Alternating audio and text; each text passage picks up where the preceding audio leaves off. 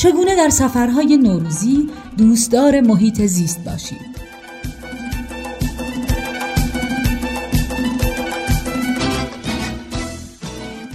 نوروز از راه می رسد و بازار سفر به شهرهای مختلف کشور هم داغتر از همیشه می شود. داستان ارتباط نوروز با طبیعت و همزمانی جشن سال نو ایرانی با جشن زنده شدن دوباره طبیعت داستان کهنسالی است. شاید حتی کهنسالتر از داستان کشته شدن یکی از ایزدان همراه با آمدن زمستان و زنده شدن هر سالش در آغاز بهار داستانی که در سراسر سرزمین های غرب آسیا از هزاران سال پیش وجود داشته و با آین های کنونی بزرگ داشته نوروز پیوند خورده است. از همان هزاران سال پیش تا کنون نوروز برای ما تنها جشن آغاز سالی تازه نبوده بلکه آمدن بهار، نو شدن طبیعت، جاری شدن آبها و پیچیدن صدای آواز پرندگان در زیر آسمان روشن روز را نیز نوید داده است. از همه اینها که بگذریم نوروز زمان دید و بازدید و سفر نیز هست سفر به گوشه و کنار ایران برای بازدید آشنایان و یا آشنا شدن با طبیعت و مردم دیگر شهرهای کشورمان که چند سالی است رونق بسیاری دارد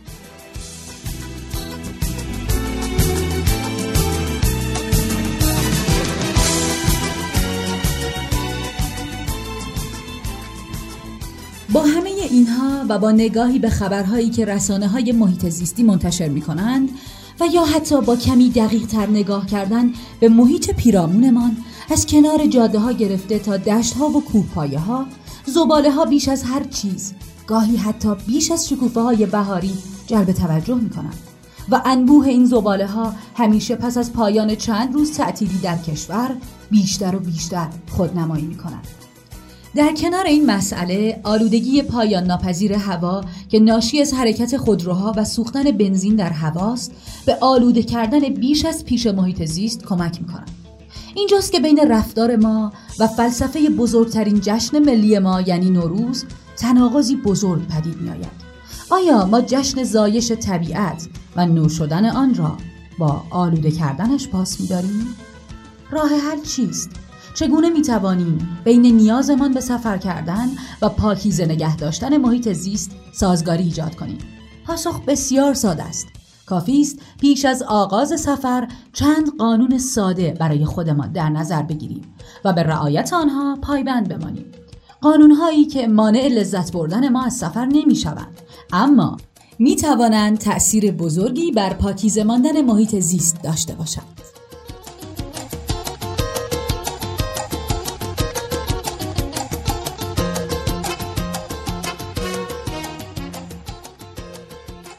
قانون اول سبک سفر کنید و از فروشگاه های محلی خرید کنید. تا جایی که می توانید وسایل کمتری با خودتان بردارید. لباس هایی را برای سفر انتخاب کنید که بتوانید در موقعیت های مختلفی از آنها استفاده کنید. برای این کار یک چکلیست درست کنید و موارد ضروری که باید بردارید را مشخص کنید. به این ترتیب نیاز کمتری به شستشوی لباس ها و مصرف شوینده ها خواهید داشت. همانطور که می‌دانید شوینده ها آبهای زیرزمینی را آلوده می کنند. قانون دوم پیاده روی را جایگزین راندن خودرو کنید. هنگامی که به شهر مورد نظرتان رسیدید تا جایی که امکان دارد در شهر پیاده سفر کنید. فاصله های نزدیک را بدون خودروی شخصی و پیاده طی کنید تا هم به سالم ماندن هوا کمک کنید و هم از پیاده روی با خانوادهتان لذت ببرید. اگر مقصد شما یک محیط طبیعی است باز هم می توانید برنامه های پیاده روی ترتیب دهید. قانون سوم کمتر از غذاهای آماده استفاده کنید. حتما توجه کرده اید که پس از هر بار مصرف غذاهای آماده انبوهی از ظرفهای پلاستیکی، کیسه ها و بطری ها به جا میمانند.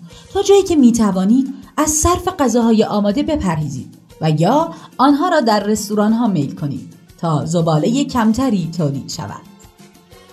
قانون چهارم. از بطری ها دوباره استفاده کنید همراه داشتن بطری آب در سفر ضروری است. با این همه اگر به تعداد بطری هایی که در یک یا دو روز سفر خود و خانواده ایتان به شکل زباله بیرون میاندازید دقت کنید تعجب خواهید کرد.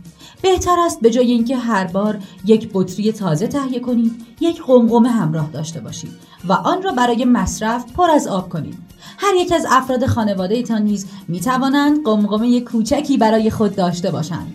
به این ترتیب به کمتر شدن حجم زباله های مربوط به بطری های پلاستیکی آب کمک بزرگی می کنید.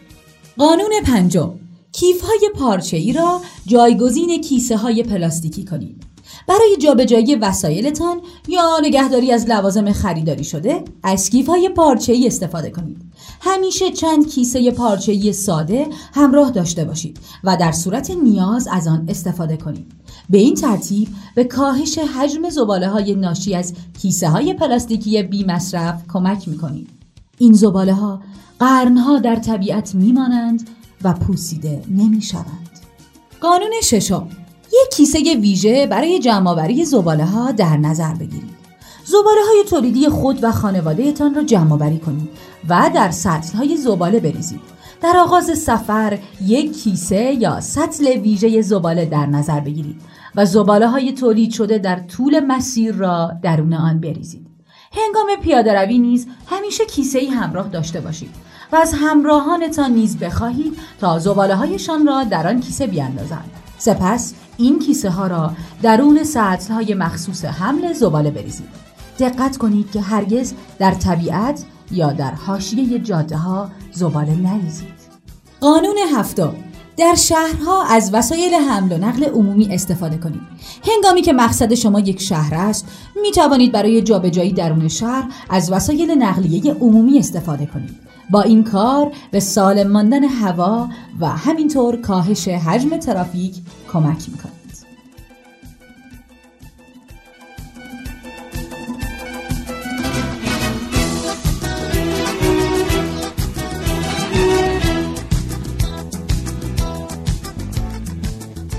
آوای کتابک کاری از مؤسسه پژوهشی تاریخ ادبیات کودکان آوای کتابک بانگ ترویج است و ترانه بانگ قصه است و افسانه برای دسترسی به محتواهای صوتی آوای کتابک می توانید به کانال تلگرام آوای کتابک و سرویس های پادکستی همچون Apple Podcast، Castbox، ناملیک، Podbean و Google Podcast مراجعه کنید.